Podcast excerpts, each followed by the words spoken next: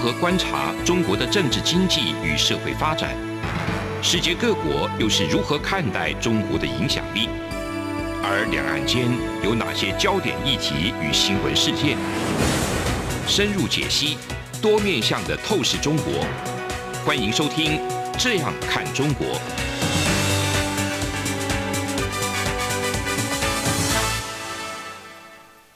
各位听众您好，我是主持人陈冠廷。您现在收听的是中央广播电台《这样看中国》节目，陈冠廷时间。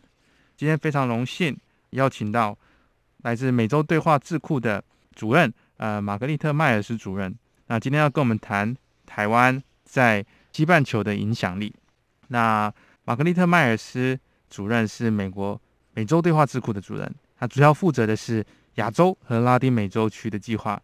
他发表了大量关于拉丁美洲、加勒比海地区与中国关系的文章。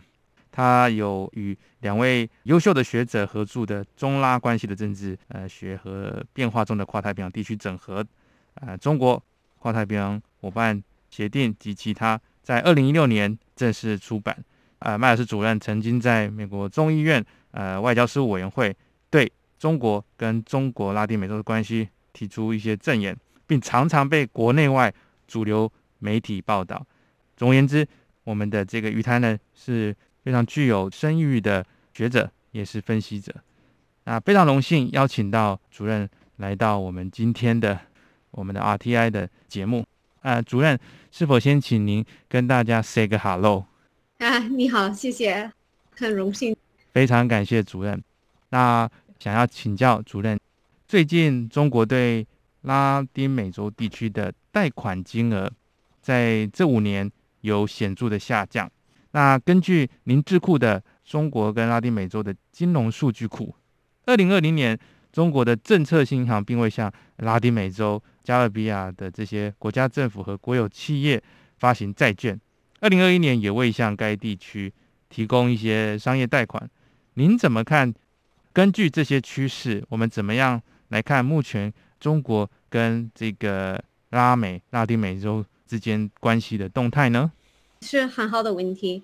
在过去这几年里，中国对拉丁美洲的和加勒比的地区的的贷款，尤其是政策性银行举办的贷款，确实大幅度呃下降了。其实，在过去这两年里，我们根本没有看到任何这些贷款。呃，我觉得有几个原因可以解释这个现象。在一个方面，中国的政策性银行负责帮助中国公司在这个地区建立初步业务，他们运用了捆绑贷款的的形式来助力啊中国公司筹备项目和在当地建立重要的的关系网络啊。但是现在，中国公司已经能在拉美站稳脚跟。对正式性银行做牵头作用的呃需求也就降低了。另一个方面，中国给予呃石油资源贷款，也给中国的正式银行呃带来了压力，特别是在委内瑞拉啊、我们。可能会在未来看到政策性银行提供一些额外的的贷款，但是我觉得这些贷款并不会达到我们过去在拉美看到的数十亿美元啊举款贷款的的体量。我也得说，呃，目前在拉丁美洲还有其他的明显的的中国资金来源。无论是中国的区域性私募股权基金啊，或者商业银行向中国和拉美公司提供的贷款，或者公司自身为内部广泛啊项目的融资。非常感谢主任的分享。其实我们更加惊艳的是，主任的在这个汉语的程度实在是非常的令人觉得。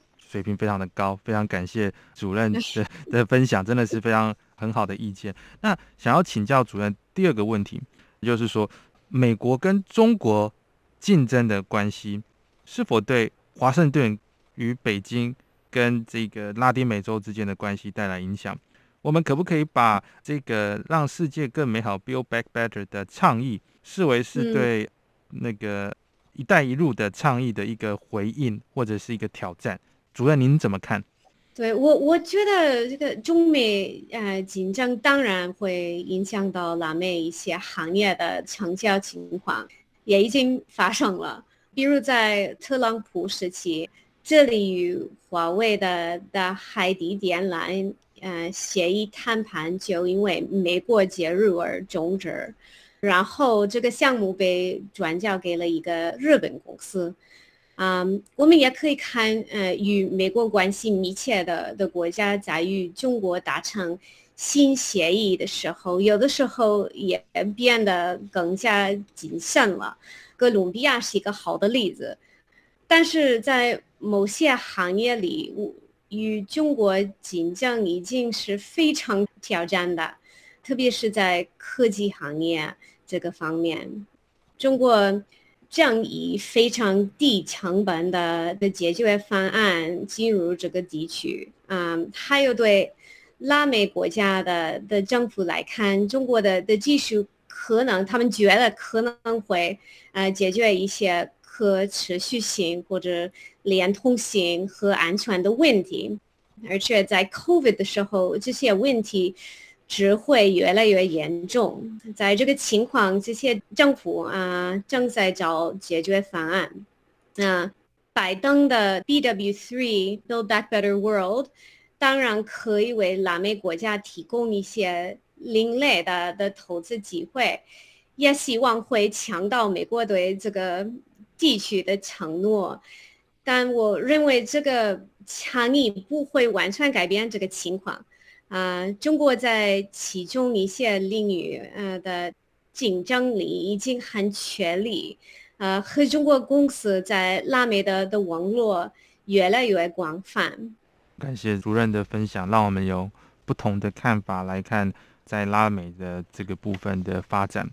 那想请问主任，在美国跟中国有一系列的问题发生激烈的竞争跟冲突的情况下，那我们台湾，台湾能在多大的程度上成为华盛顿在拉美的一个应该是说协助者，或者是说作为一个正面的角色呢？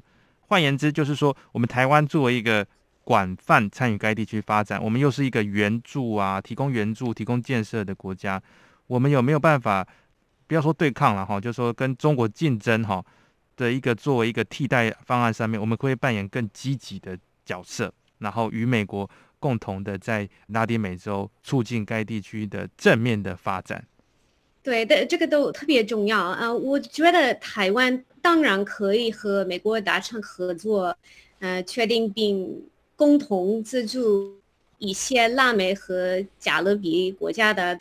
可融资项目，尤其是那些符合 BW3 和其他美国强力的的项目。我们知道台湾和美国在发展呃援助方面的很多共同的观点和方法。美国的开发金融公司也一直在寻求合作伙伴的支持，啊，包括台湾、日本、其他的呃一次实现公民呃项目。谢谢主任的这个分享。那其实主任他刚才给我们的各个分享，都是与我们在拉美地区的关系是非常有紧密相连的。那其实不仅仅是在拉美地区，台湾跟中国都已经开始申请跨太平洋伙伴全面进步协定，也就是所谓的 CPTPP。啊，智利啊、墨西哥还有秘鲁也都在该协议的。签署国之中，那厄瓜多尔也是申请国之一。如果说台湾和中国都申请加入成功，那它的成员资格会不会影响或怎么影响台湾、中国和拉丁美洲的三角关系的动态呢？我觉得不会有中国。台湾一起一起当成，you know, 成员啊、或者，但是我觉得，嗯，you know，台湾当当成员应该是特别重要的，you know 的呃、uh, development 的情况。嗯、我觉得台湾在 CPTPP 的的成员身份在很大的程度上取决于美国的成员身份或者美国对台湾强烈支持。嗯，但是现在美国在这个集团的的影响力还是有限的。啊、嗯呃，尤其是考虑到拜登的呃，也不太可能希望美国参与到 CPTPP，而且台湾。会难以获得 CPTPP 拉美成员国的的支持，嗯，这是因为 CPTPP 的拉美成员在贸易和投资方面严重的依赖中国，嗯，嗯，这并不意味着中国也能轻松加入，嗯，成员，you know，我。对中国满足 CPTPP 条件的能力有很多担忧，我也 觉得他们可能不会也满足 CPTPP 的很高的条件。非常感谢主任用简洁的方式跟我们分享参与 CPTPP 上面的一些地缘政治上面的一些困难，还有对这参与基本的条件上面的一个解释。那确实是。对中国来说，或者是对台湾来说，参与这种全面进步协定都有相当大的挑战。那节目进行到这边，我们先休息一下。这里是中央广播电台《这样看中国》节目，节目稍后回来。是阳光，像台湾之光穿透世界之窗；是阳光，像神鹰翅膀环绕地球飞翔。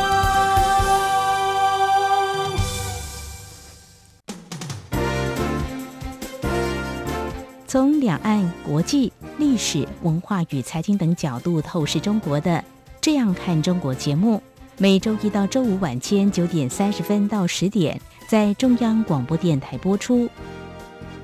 如果您对《这样看中国》节目有任何收听想法或意见，欢迎寄信到台北市北安路五十五号，也可以透过电子邮件的方式。节目有两个信箱：二零二零 at。R t i 点 o r g 点 t w，或是二零二零零二零三 n e w s at gmail dot com。再次谢谢听众朋友们的收听与支持，请持续锁定每周一到周五晚间九点三十分到十点播出的《这样看中国》节目。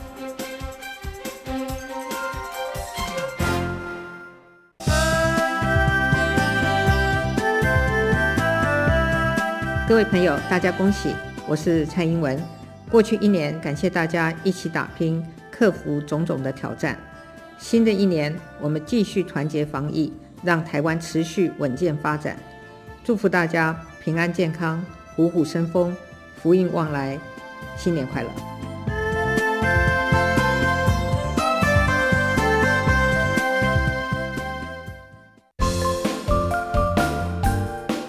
各位听众朋友，大家新年快乐！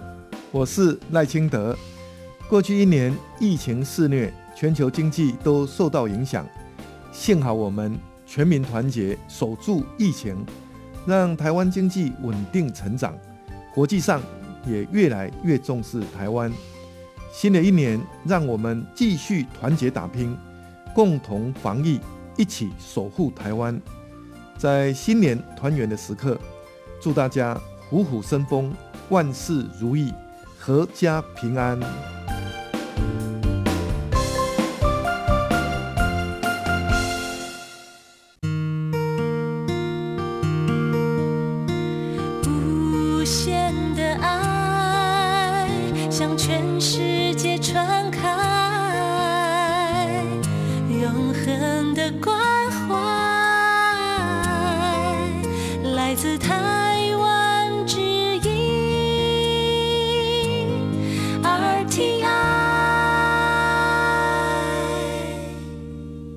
各位听众，您好，我是主持人陈冠廷。您现在收听的是中央广播电台《这样看中国》节目，陈冠廷时间。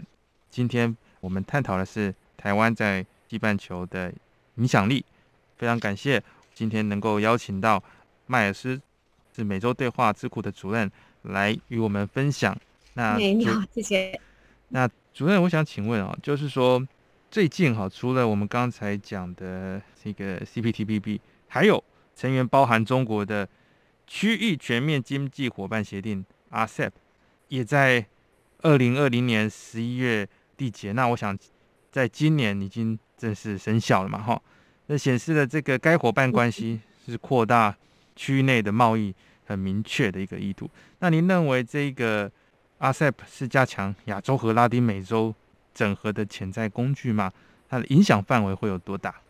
对，这个 RCEP 并没有达到深入地底部啊，这是一个相对低级别的的贸易协定，但它成员占全球经济的的重要比例啊，呃，而且 RCEP 会巩固亚洲 you know 的呃供应链，从宪政意义的角度，这对于中国也是一个很重要的成就，我觉得，嗯，特别是，you know，尤其是在看到 RCEP 和 TPP 几乎是在同一啊、呃、时间开始发展，而 TPP 遭遇了相当大的的政治阻力和情况下。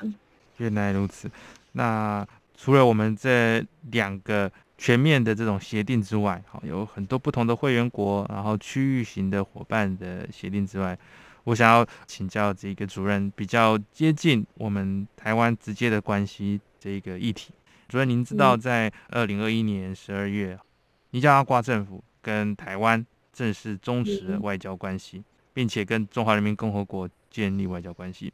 这个除了两岸紧张的局势之外，呃，您觉得北京跟呃尼加拉瓜政府建立更密切的关系背后还有哪些因素？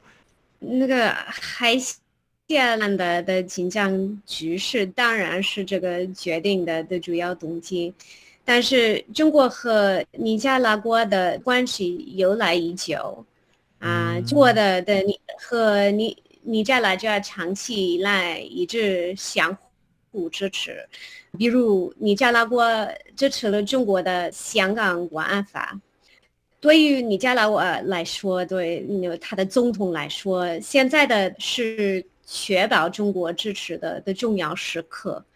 尼加拉瓜总统的的治理方法和他对尼加拉瓜的的计划引起了很多民主国家的广泛批评，因此。他现在在找中国、俄罗斯和其他国家的支持和金融。嗯，我相信中国也有兴趣与那些与美国关系恶化的国家 建立更牢固的关系，就包括尼加拉瓜，嗯，但也可能包括墨西哥和其他的拉美国。现在美国和拉丁美洲并不是处于一个特别好的的时刻，所以现在华盛顿跟拉丁美洲的这些关系是比较没有那么友善的时刻，那中国就会趁机然后进入这一个区域，加强跟这些政府的关系。对，但是什么国家的，但是对有一些，you know, 特别。没有那么好的的的关系的国家，对，那就是充分的利用这种缝隙，然后去扩展自己的全球影响力，所以不得不对此，我想不仅仅是美国，我想台湾的朋友们也要非常的警惕，这一个中国他会嗯，嗯利用矛盾啊，利用冲突来加深他的全球影响力。那老师也想请教你，就是说，既然我们知道中共会这么做。那台湾当初能够在拉丁美洲跟这些国家建立外交关系，其实是源自于有一点反共主义、反共产党，还有一些比较右翼意识形态的共同的这个承诺在。那但是秘鲁的佩德洛·卡斯蒂瑞、智利的加夫利列·波利奇，以及也许对台湾很重要的洪都拉斯的这一位卡斯楚。这些总统的选举都可以视为美洲大陆的新粉红潮的开始。那这些冷战时期形成的外交关系，现在嗯，当然已经有发生非常大的变化。那对于拉丁美洲的呃左派的重新出现，该地区跟台湾和中国关系，它会不会带来新的意义？我们要把它视为是非常严重的挑战，呃，很大的威胁，呃，对意识形态上面来讲，是对台湾的一个很大的一个未来我们要克服的障碍吗？您怎么看？嗯、关于拉美的左翼复兴的的程度还有待观察，我觉得啊，呃、我们还我们看有很多人对这里的伯利克。想将这里带领的方向持乐观的态度，呃，认为这是一个务实的方案。当然，其他的新上任的的领导人，哎呦，更加左倾，嗯，但是还是很难说明这对于对你在每一个国家的对于中国的关系来说意味着什么啊，中国也并不一定。更倾向于左翼政府，但是左翼政府经常 转向中国，啊、呃，通常是因为美国和一些国际金融组织并不支持他们的偏好和政策，啊、呃，我们很有可能会在秘鲁啊，甚甚至洪都拉斯看到新的交易。嗯，而在洪洪都拉斯，呃，没有你感觉你说的没有呃，you know 和中国建立正式的的外交关系，但是我们也有可能看到中国和友亲国家达成交易。嗯，啊、um，在 COVID-19 之前，呃，国家在找经济机会。而对于许多人来说，呃，拉丁美洲人，呃，中国代表机遇啊，无论是否应该，但是这是，you know，对他们来看，啊，中国会给他们一些，you know，特别重要的机会，不，那个解决不一定是这样，但是在他们来看，他们的 public opinion，right，是。对于中国越来越好哦，所以主任刚才有提到了这个事实，我觉得很适合跟所有的朋友们分享。那其实中国在参与拉丁美洲的，或者是说某种方式要延伸它影响力的方式，不仅仅只是对左倾政府，它的目的其实是就是要呃全面性的影响。那哪怕是右翼的政府，只要对。彼此之间没有到妨碍的话，那他们也会去深入。那特别是在这个 COVID-19 之后，各个这些拉丁美洲的国家看是中国，他们不在，并不是一定说这是对的或是错的，他们没有做这种价值评价，而是用是不是有这个经济利益在。所以这个是我们也要非常注意的一个部分，就是有共同价值的国家，像是台湾跟美国啊，必须要正面的去面临这一个问题，就是说。这个有一些经济上面 incentive，经济上面的诱因，我们必须也要做出来，才有办法跟中国在这个区域来竞争。刚才主任您听到这个 public opinion，这个公众的对中国的这个印象，我看到中国在全世界，特别亚洲啊、欧洲啊，大家对他们的印象都下降，但是在拉丁美洲，是不是有不同的看法吗？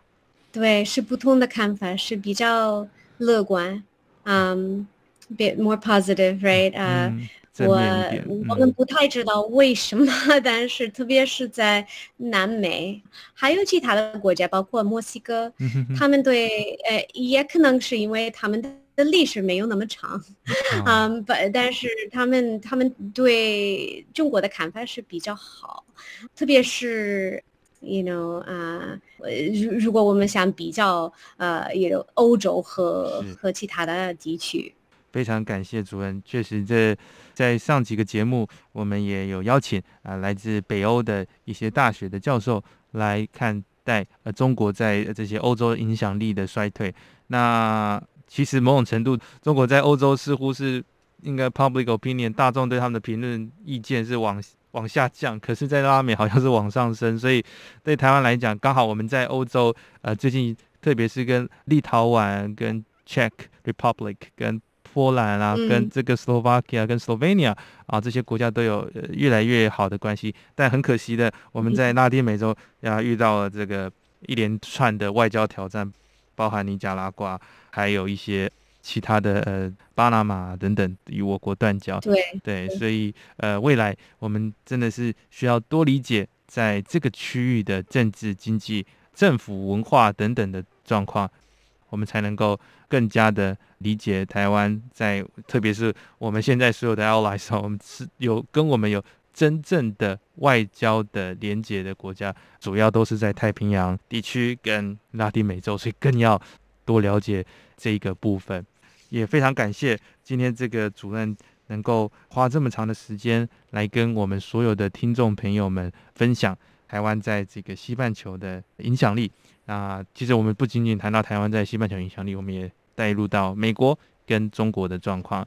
我也希望说这一集的讨论的内容。可以让更多，特别是我们台湾有许多精通西语的外交人员，能够加强呃我们对这一部分的经营。那也谢谢主任这么精辟的分享，让我们能够对这个地区的政治文化有更加的理解。再次感谢主任。那以上就是今天中央广播电台这样看中国的节目内容。那我们今天讨论的是台湾在西半球的影响力。今天的受访者是来自美洲对话智库的玛格丽特·迈尔斯主任。再次感谢听众朋友们的收听，我是主持人陈冠廷，我们下次空中再会，谢谢各位。非常感谢您给我这个特别重要的机会，谢谢。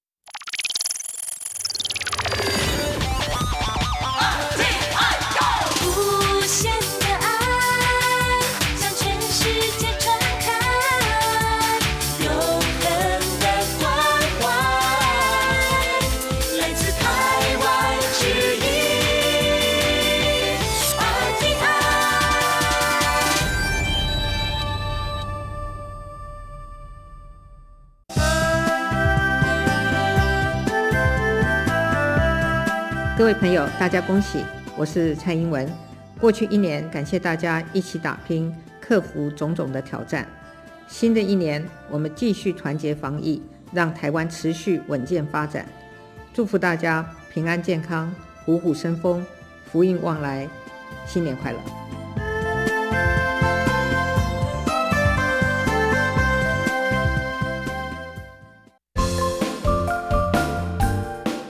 各位听众朋友，大家新年快乐！我是赖清德。过去一年疫情肆虐，全球经济都受到影响。幸好我们全民团结，守住疫情，让台湾经济稳定成长。国际上也越来越重视台湾。新的一年，让我们继续团结打拼，共同防疫，一起守护台湾。在新年团圆的时刻。祝大家虎虎生风，万事如意，阖家平安。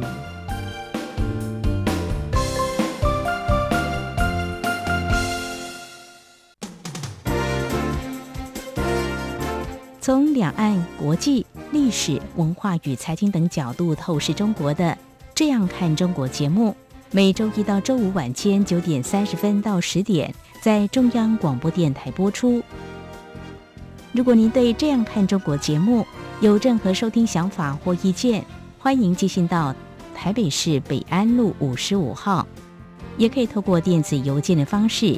节目有两个信箱：二零二零 at rti 点 org 点 tw，或是二零二零零二零三 news at gmail.com。再次谢谢听众朋友们的收听与支持，请持续锁定每周一到周五晚间九点三十分到十点播出的《这样看中国》节目。